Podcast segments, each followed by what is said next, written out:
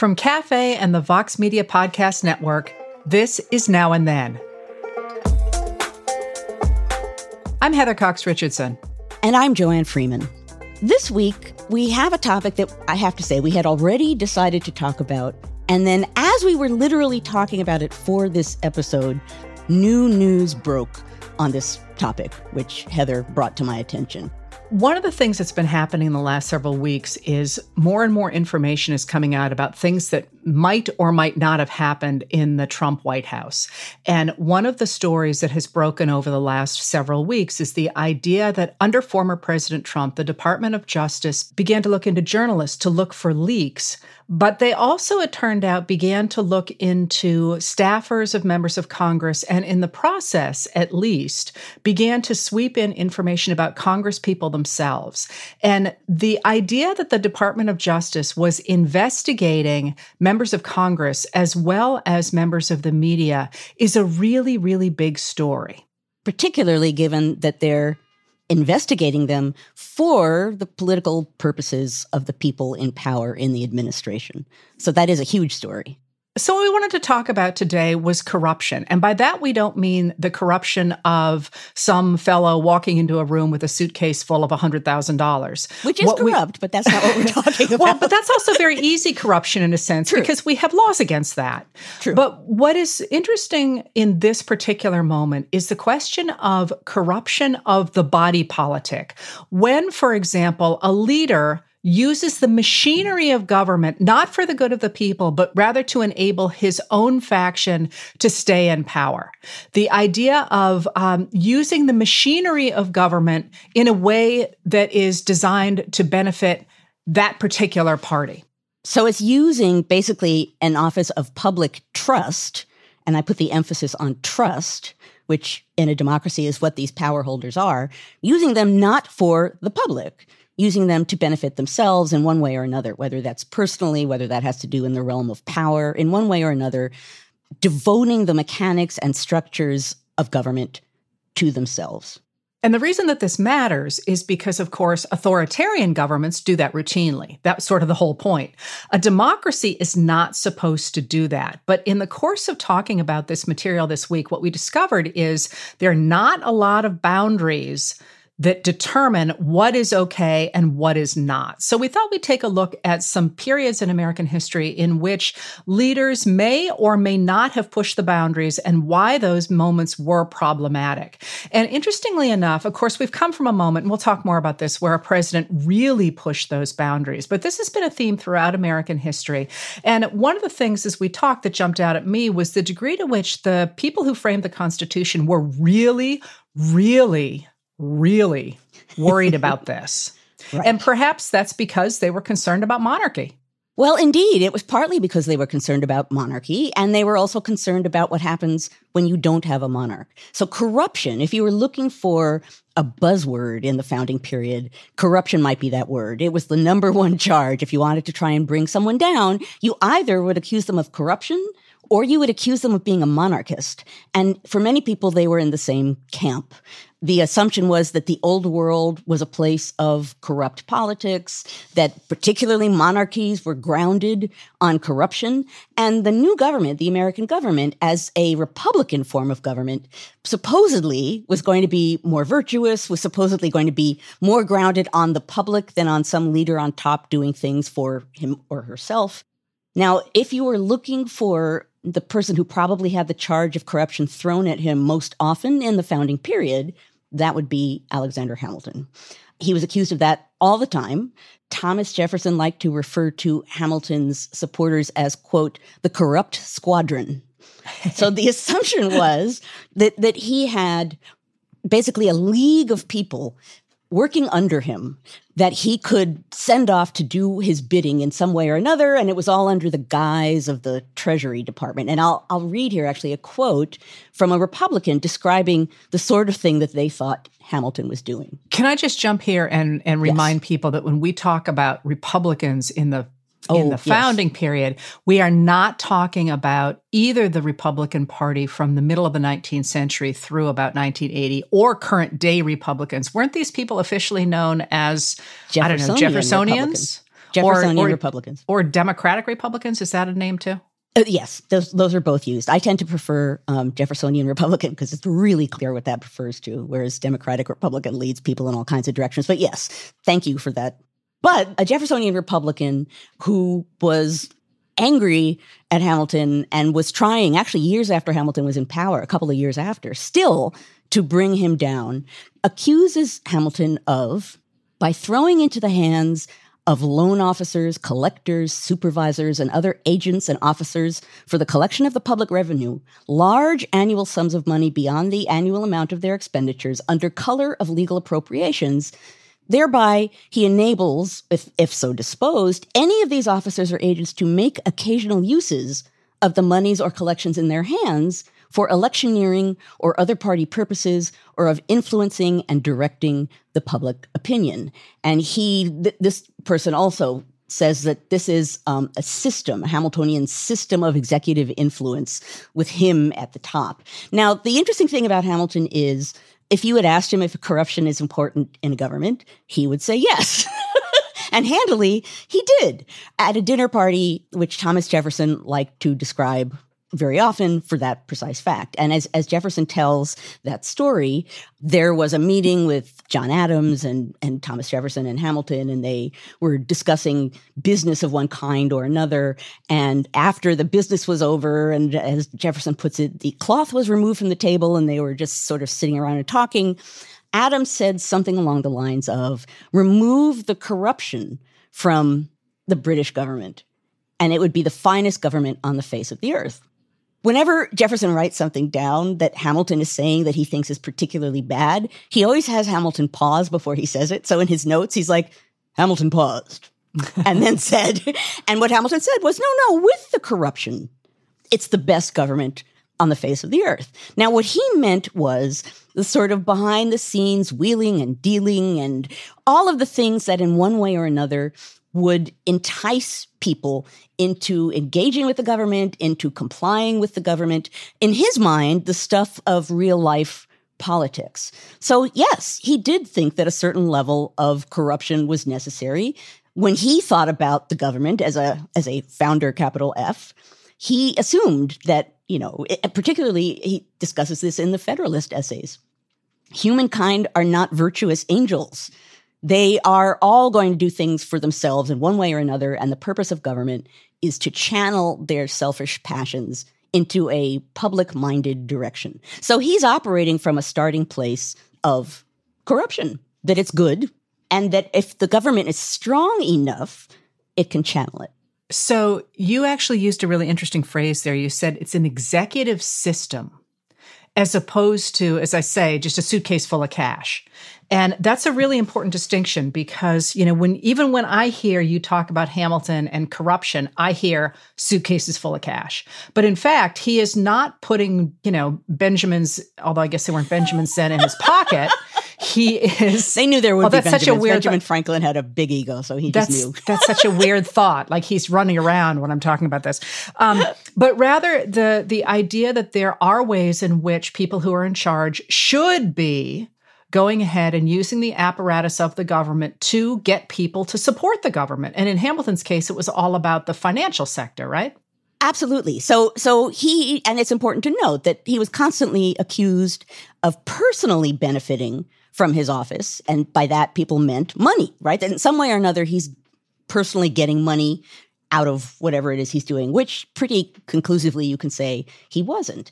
But he did believe that one of the things he was doing was getting the rich and well born to engage in the government, to support the government, and that that was for the good of the government. And so things like the Bank of the United States, which he created and supported. That was part of his argument for the bank. Like, yeah, I know it brings people in. There's all kinds of stock trading and, and even there's speculation out in the world. And yeah, that might seem corrupt, but it's bringing people to be engaged with this new government. So it actually is for the public good. So in his case, he draws a line between him himself, he himself personally benefiting from what he's doing, or even the Federalists benefiting from what he's doing, um, although you could very readily argue that that's precisely what he's doing. But in his mind, he's doing things that will get people to engage with and support a brand new weak government. In that case, in that era, you certainly did need people with money to get on board the new government. I mean, that was part of one of the ideas, right? That you that he wants people with money to get behind the government because if they don't, and if they continue to side with England, for example, the whole thing's going to hell in a handbasket.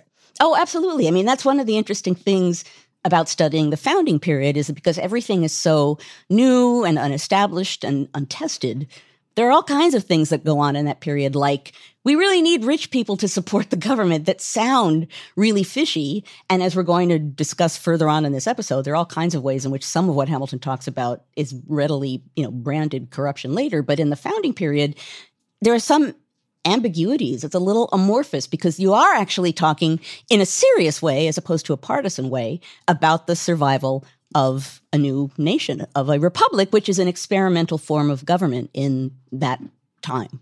So I love this because Hamilton, of course, takes on financial interests.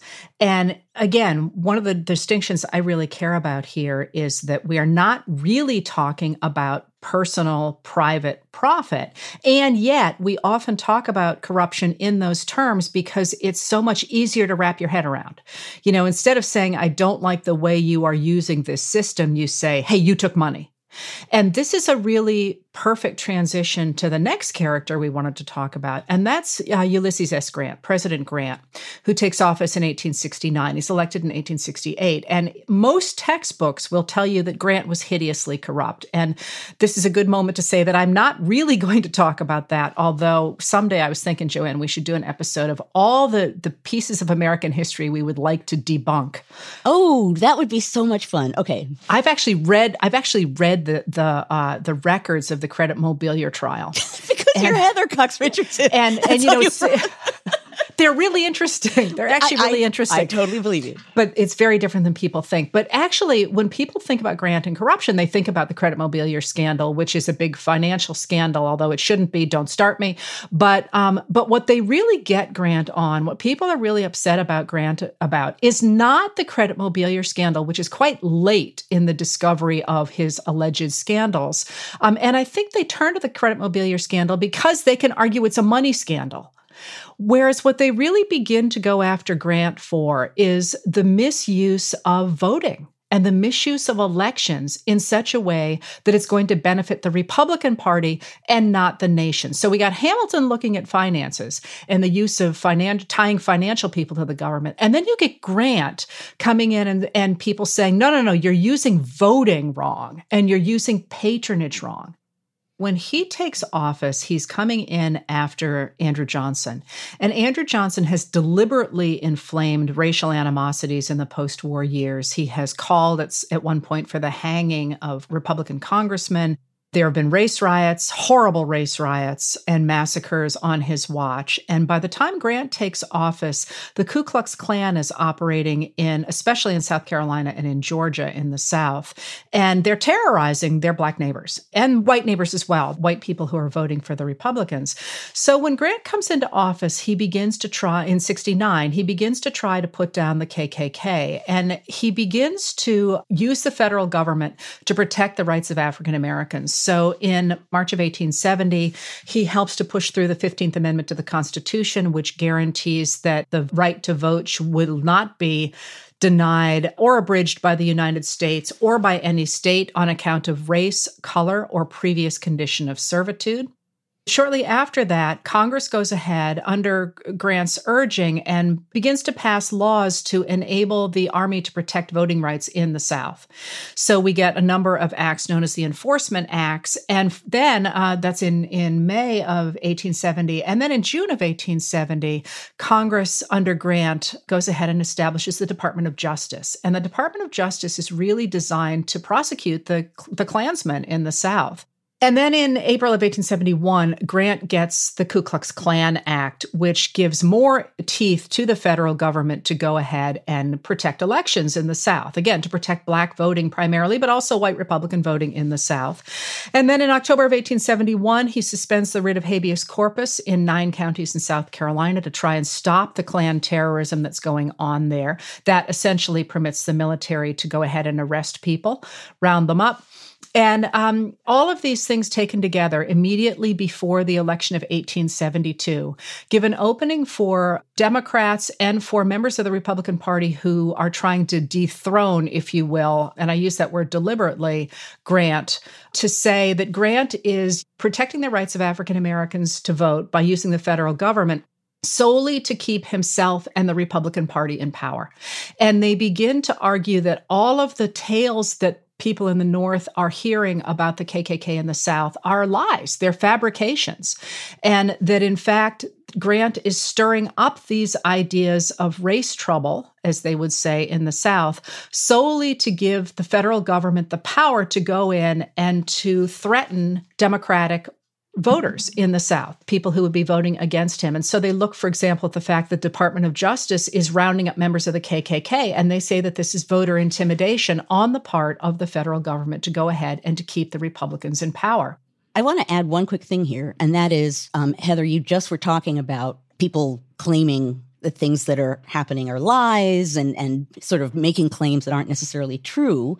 And I just want to point out, since we're living in a moment of fake news, in this time period, it was much easier to make those sorts of claims because it was harder to spread news. So it actually was entirely conceivable that someone in the North would not know what was going on in the South and vice versa. I bring that up only because now here we are in an age of, of multi extreme hyper media.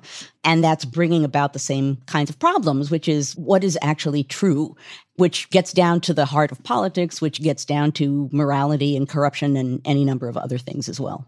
And that's a really good point because one of the reasons that these stories are as misleading as they are and consumed the way they are is because you start to get national news wires through the telegraphs. And of course, the people in the South reporting the news are all former Confederates, you know, all the old journalists. So they're saying, you know, they look at a, a at a massacre where, you know, 73 African Americans die and three white Americans die, and they call it a black riot and and that's how it gets gets written about in the newspapers. But it's interesting that when people attack grant on this they they do talk about how the south isn't nearly as bad as is being portrayed.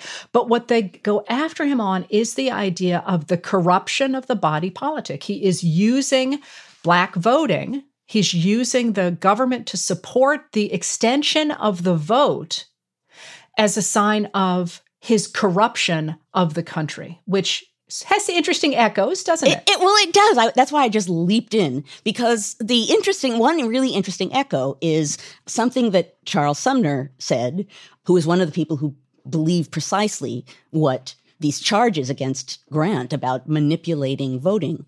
I want to read the quote because just think about the quote that I just read about the charges against Hamilton. Charles Sumner says, Every office holder from highest to lowest, according to his influence, becomes propagandist, fugleman whipper in. Members of the cabinet set the example and perambulate the country, instructing the people to vote for reelection. Heads of bureaus do likewise. Then their respective localities, officers of the customs, officers of the internal revenue, marshals with their deputies at postmasters, each and all inspired from the national capital, all calling for reelection. And he calls it an organized power. It's so similar in such striking ways to precisely what people were saying about Hamilton. And one of their arguments is that Grant is turning himself into a dictator that we have destroyed Republican government because the Democratic Party doesn't stand a chance against this organized faction in control of the White House that is pushing the idea of the expansion of the suffrage and who, in this particular era, before we get the rise of civil service in 1883, is able to put into federal offices uh, members of their own political party. And the, the Democrats argue very effectively and, and sweep in a lot of Republicans for the idea that Grant is using voting and office holding not as a way to help the country and to include African Americans, but rather as a way to keep himself in power. So, again, using structures of power, using his office to give himself advantages of power. That is the charge. And, and that is the, the core assumption about corruption, which is using things that are intended for the public good to benefit yourself. It's a powerful charge. This is so incredibly ironic because the reason that Sumner jumps on board this is because he hates Grant and he wants to be in his place. And the, the guy really leading the charge is Carl Schurz, who is one of Sumner's closest friends. Right. So, so they do this in, inherently personal. Yes, they they are literally doing this to benefit themselves, and and they're accusing it of Grant, which again might say something about the present. You know, it's interesting. You can totally see the through line of real or imagined outrage at this idea that people in office are using their office to benefit themselves. And it's a powerful charge it really is a serious charge. It suggests people grabbing, who have power, grabbing power and not being willing to give it up. But it's a hard thing, or it can be a hard thing to prove. There's a certain amorphousness or wiggle room to it that is part of what gives it power.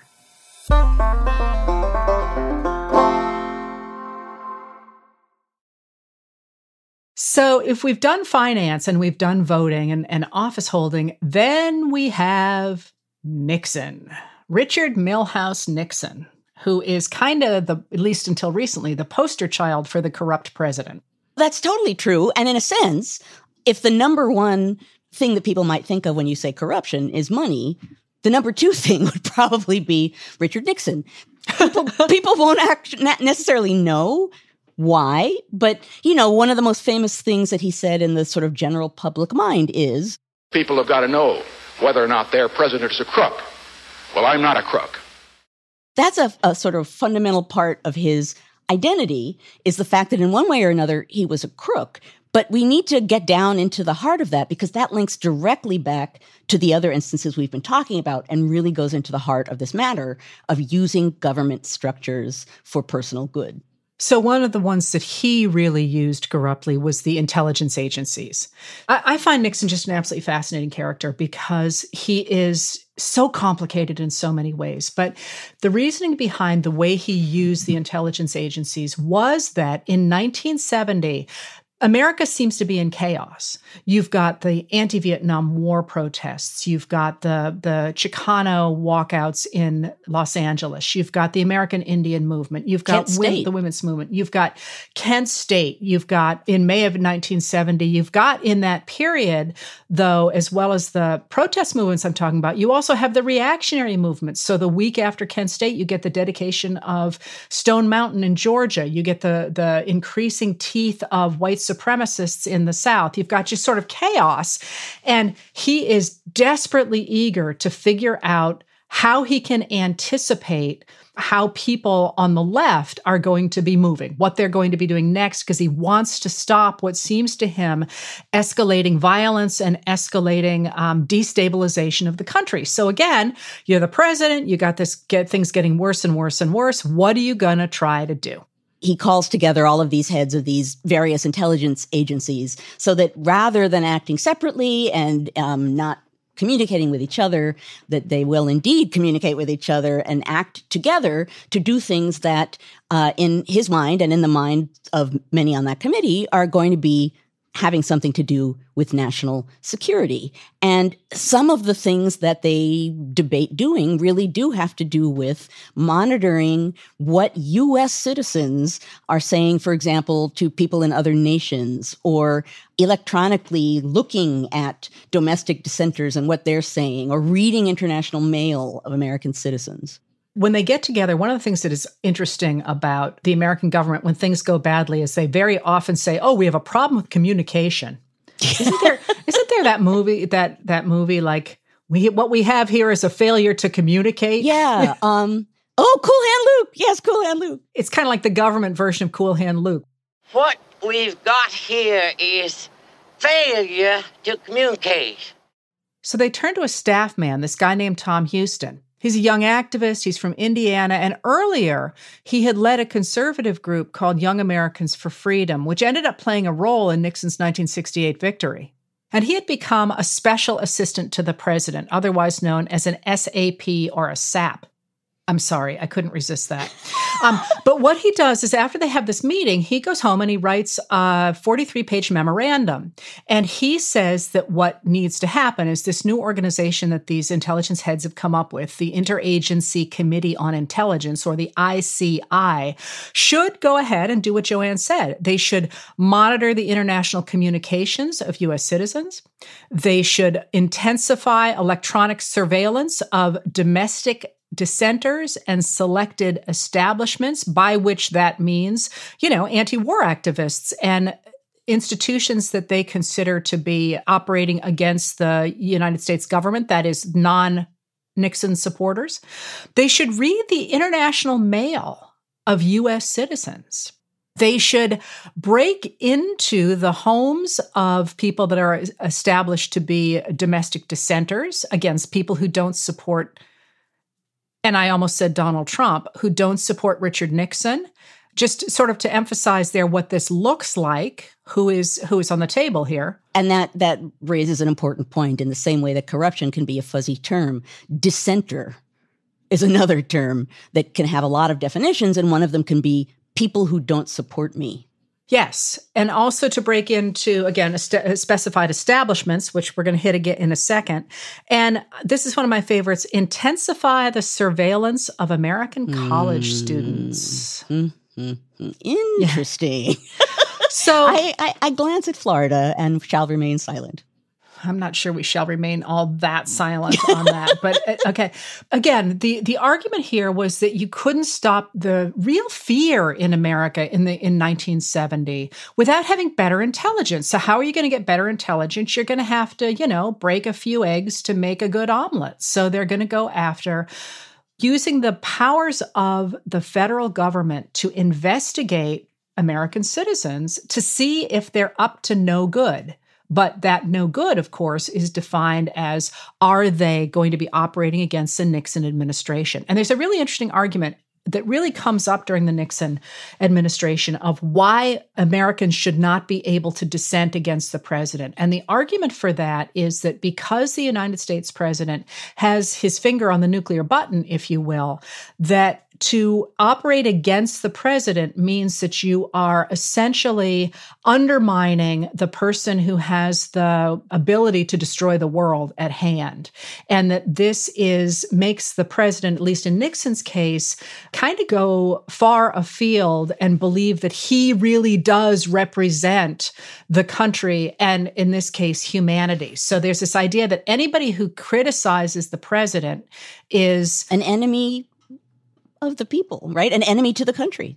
And an existential threat to humanity. Right. Not just to Nixon's reelection in 1972. So when Huston has to go ahead and explain why this is going to be okay, he comes up with a series of, of ideas. And the first two bullet points and why he thinks it's okay for the government to do this really jumped out at me. He said the US government has an overriding obligation to use every available scientific means to detect and neutralize forces that pose a direct threat to the nation. And his second point was every major intelligence service in the world, including in the communist bloc, hmm. uses such techniques as an essential part of their operations. And it is believed the general public would support their use by the United States for the same purpose. I mean, you could write an entire book on that point alone. You know, the Americans should do the same thing the communists are doing, which is a, a point about authoritarianism I want to come back to.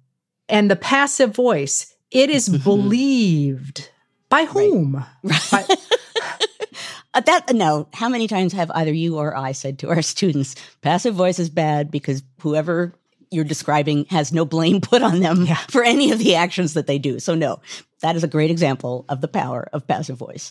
But yeah, it's a, that's a fascinating statement because it's talking about on the one hand why these kinds of actions, why this kind of investigation is needed. And partly it's because we're at a disadvantage if we don't do this um, because other places are doing it, regardless of what we think about whether it's right or wrong. So, how this played out was interesting because Nixon planned to go ahead and sign on to Huston's plan, but the intelligence leaders, uh, particularly J. Edgar Hoover, had reservations about it for obvious reasons. Obviously, if you know anything about um, about intelligence services and how they interface with the government, you know that sort of giving the government a blank check to go and look at any place it wants is probably not a good idea. So even Hoover thought this was a bad idea, and it was never formally implemented, but it did, in fact, go on to be a really important part of the Nixon administration administration because Nixon actually ordered a break in of the Brookings Institution, which was a left leaning institution, using the Huston Plan as his justification. And um, he and his advisors believed that there was stored at Brookings a series of files that would reveal some information about uh, Lyndon Baines Johnson, the previous president. So they decide they're going to go ahead and break into Brookings to go ahead and get that file. Nixon even references the Huston plan in audio when he's planning the break in that's recovered from the taping system in the Oval Office. And it's scratchy on the tape, but they say something like this You know, Haldeman goes, Huston swears to God there's a file on it at Brookings. Kissinger says, I wouldn't be surprised. Nixon, all right, all right, all right, you. Bob, now you remember Huston's plan? Implement it. Kissinger says, but couldn't we go over? Now, Brookings has no right to have classified documents. Nixon says, I mean, I want it implemented on a thievery basis. God damn it, get in and get those files. Blow the safe and get it. That break in never actually was carried out. And I think it's actually the only time Nixon actually ordered a break in. But of course, that's the backstory to the idea of the break in in September of 1971 of the people who became known as the plumbers, who's, who were called the plumbers because they were supposed to stop leaks. Uh, the seriously, that's that's no. I, they, I know yeah. it's true, but it, how you just have to chuckle at the sadness of that. well, I know that people tend to think that um, people in the government are some part of some you know really cerebral deep state. And then they do things like that and you're like yeah they're plumbers because they stop leaks. They're stopping leaks.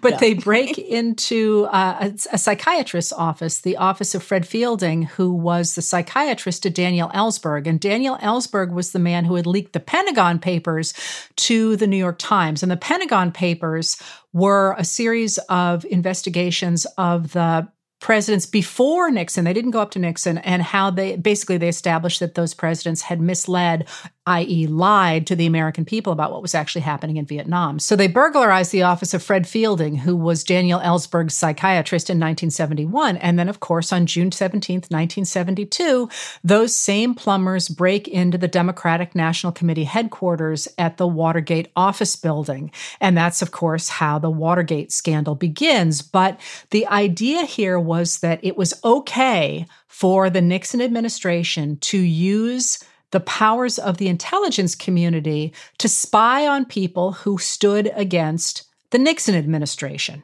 After Nixon resigned, Huston appeared before the Senate's Church Committee, which was investigating intelligence abuses in the wake of Watergate.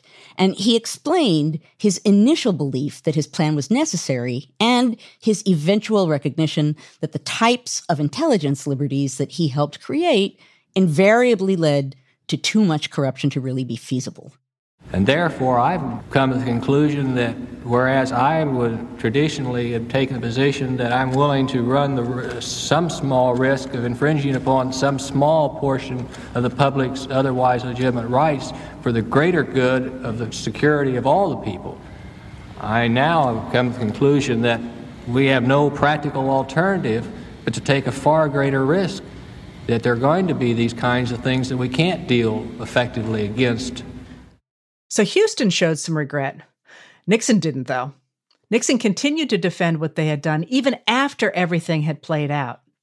He went on in 1977 to agree to a set of interviews with British journalist David Frost, and they became very famous, in part because of his defense of the initial justifications of that Huston plan. Nixon said, Let's look at the year 1970. We had a situation where 35,000 people had been victims of assaults. A number of them had been killed. It was a year in which we had 16 airplane hijackings. There had been about 11 the year before. But most significantly, it was a year in which there had been 3,000 bombings and 50,000 bomb threats, which caused the evacuation of buildings. It was a year of turbulence in American society. All right, now in the middle of 1970, we were faced with a situation here, first, where the intelligence agencies weren't working together. Under the circumstances, I felt that we had to coordinate these activities and get a more effective program for dealing with, first, foreign directed espionage or foreign supported subversion, and in addition, with domestic groups that used and advocated violence. And then Frost says, so what in a sense you're saying is that there are certain situations, and the Huston plan or that part of it was one of them, where the president can decide that it's in the best interest of the nation or something and do something illegal. And then Nixon so famously answered Well, when the president does it, that means that it is not illegal. By definition. Internal cringe. Yeah. An amazing statement. Nixon's comment is a wonderful segue to the presidency of former President Donald Trump because while we looked at Hamilton and the use of the financial community as a way to perhaps bolster the Federalists and Grant using voting and office holding as a way to support the Republicans of his day, and Nixon going ahead and using the intelligence community as a way to do what he thought was important to try and stop domestic subversion or foreign directed subversion in America. By the way, that was something Reagan talked a lot about as well. We now are looking at a former president who used that idea that if the president does it, it's not illegal in a really modern day context throughout much of what we've been saying today, it's very easy to draw all kinds of interesting links and comparisons with some recent events. But when it comes to former President Trump, he said things, for example, about impeachment like this. When you look at past impeachments, whether it was President Clinton or I guess President Nixon never got there, he left. I don't leave. There's a big difference. I don't leave but in his in his first impeachment trial, which was over uh, something that we're not really going to talk about a lot today, but is very interesting, his use of the powers of the White House to pressure foreign governments in such a way that they would contribute to his reelection. So what happened then was in July of 2019, the Office of Management and Budget under Mick Mulvaney went ahead and withheld from the new Ukraine government run by Volodymyr Zelensky monies that Congress had appropriated to help Zelensky, Ukraine being one of our key allies, to hold back Russian aggression.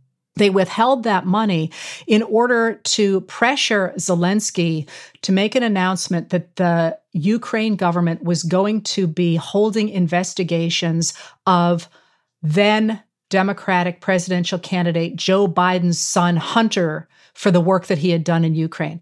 They were deliberately running this shadow foreign policy shop out of the White House and refusing money to our allies to go ahead and win the 2020 election. And what Alan Dershowitz, who was a lawyer who was speaking out for Trump in his impeachment, said had really interesting echoes of Nixon.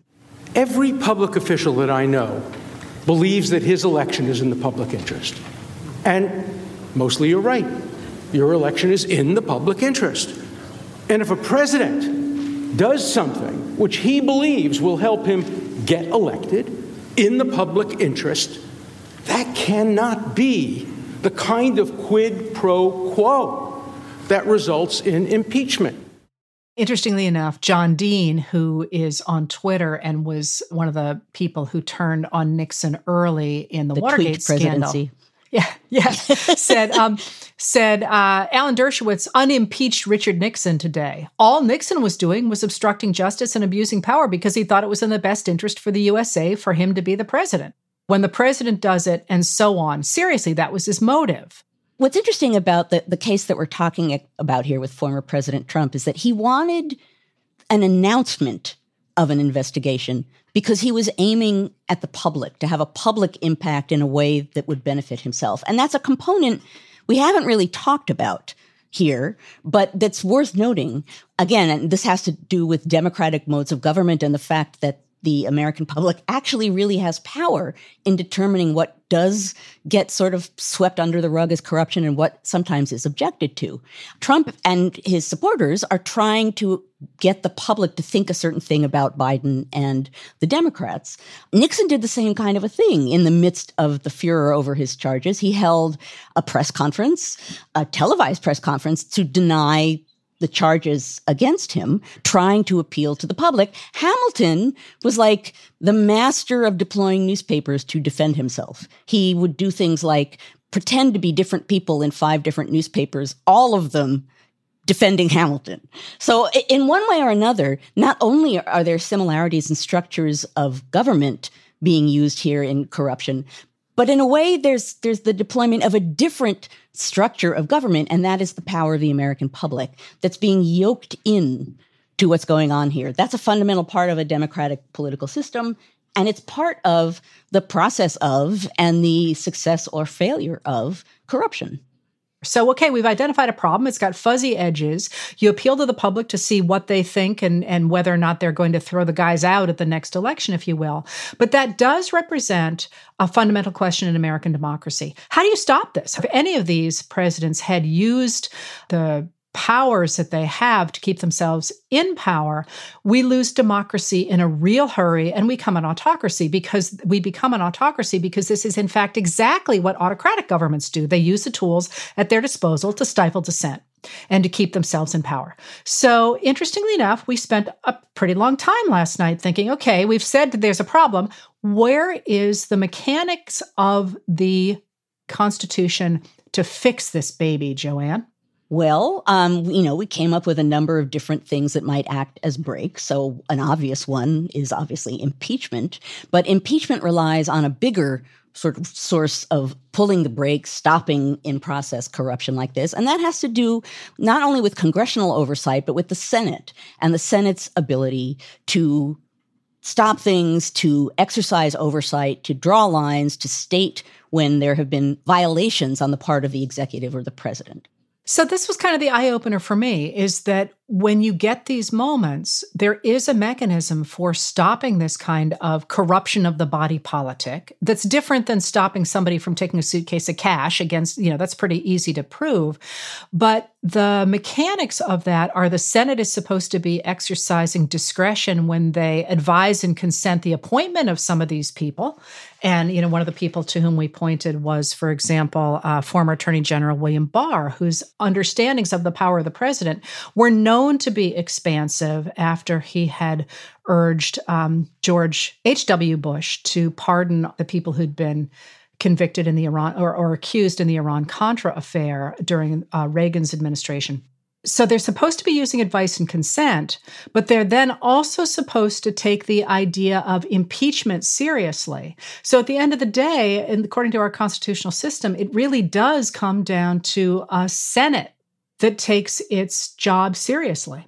So in the end, to me, what this boils down to is a huge way that you can pull in corruption or, or use breaks, and that is the American public, right? The public is supposed to be, public opinion is supposed to be the grounding power of our form of government. You know, there's a reason why all of these presidents immediately turned to the public to justify themselves. It was a total awareness of the fact that the public ultimately makes the decisions partly through elections, but partly even in a broader way. I mean, after Nixon, when, when his impeachment was being debated, there were almost half a million telegrams sent to the White House demanding impeachment. So the public is a big part of this. I think it's a part that we don't often think about. And I think where we are right now, it's a part that people really need to realize they have a power and it can be exercised in a way to make it clear that there is a line that should be drawn and that investigations are necessary. Our conversation continues for members of Cafe Insider. Heather and I take you behind the scenes of each episode in a special segment of Now and Then that we call Backstage. So join us backstage and get an inside look at the thoughts we're wrestling with as we prep for our weekly conversations. Head to cafe.com slash history to join. And for a limited time, get 50% off the annual membership with a special code, HISTORY. That's cafe.com slash history. And the discount code is HISTORY. That's it for this episode of Now and Then. If you like what we do, please rate and review the show on Apple Podcasts or wherever you get your podcasts. It makes a big difference in helping people find the show. Your hosts are Joanne Freeman and Heather Cox Richardson. The executive producer is Tamara Sepper. The editorial producer is David Kurlander. The audio producer is Matthew Billy. The Now and Then theme music was composed by Nat Weiner. The cafe team is Adam Waller, David Tatasciore, Sam Ozer-Staton, Noah Azalai, and Jake Kaplan. Now and Then is presented by Cafe and the Vox Media Podcast Network.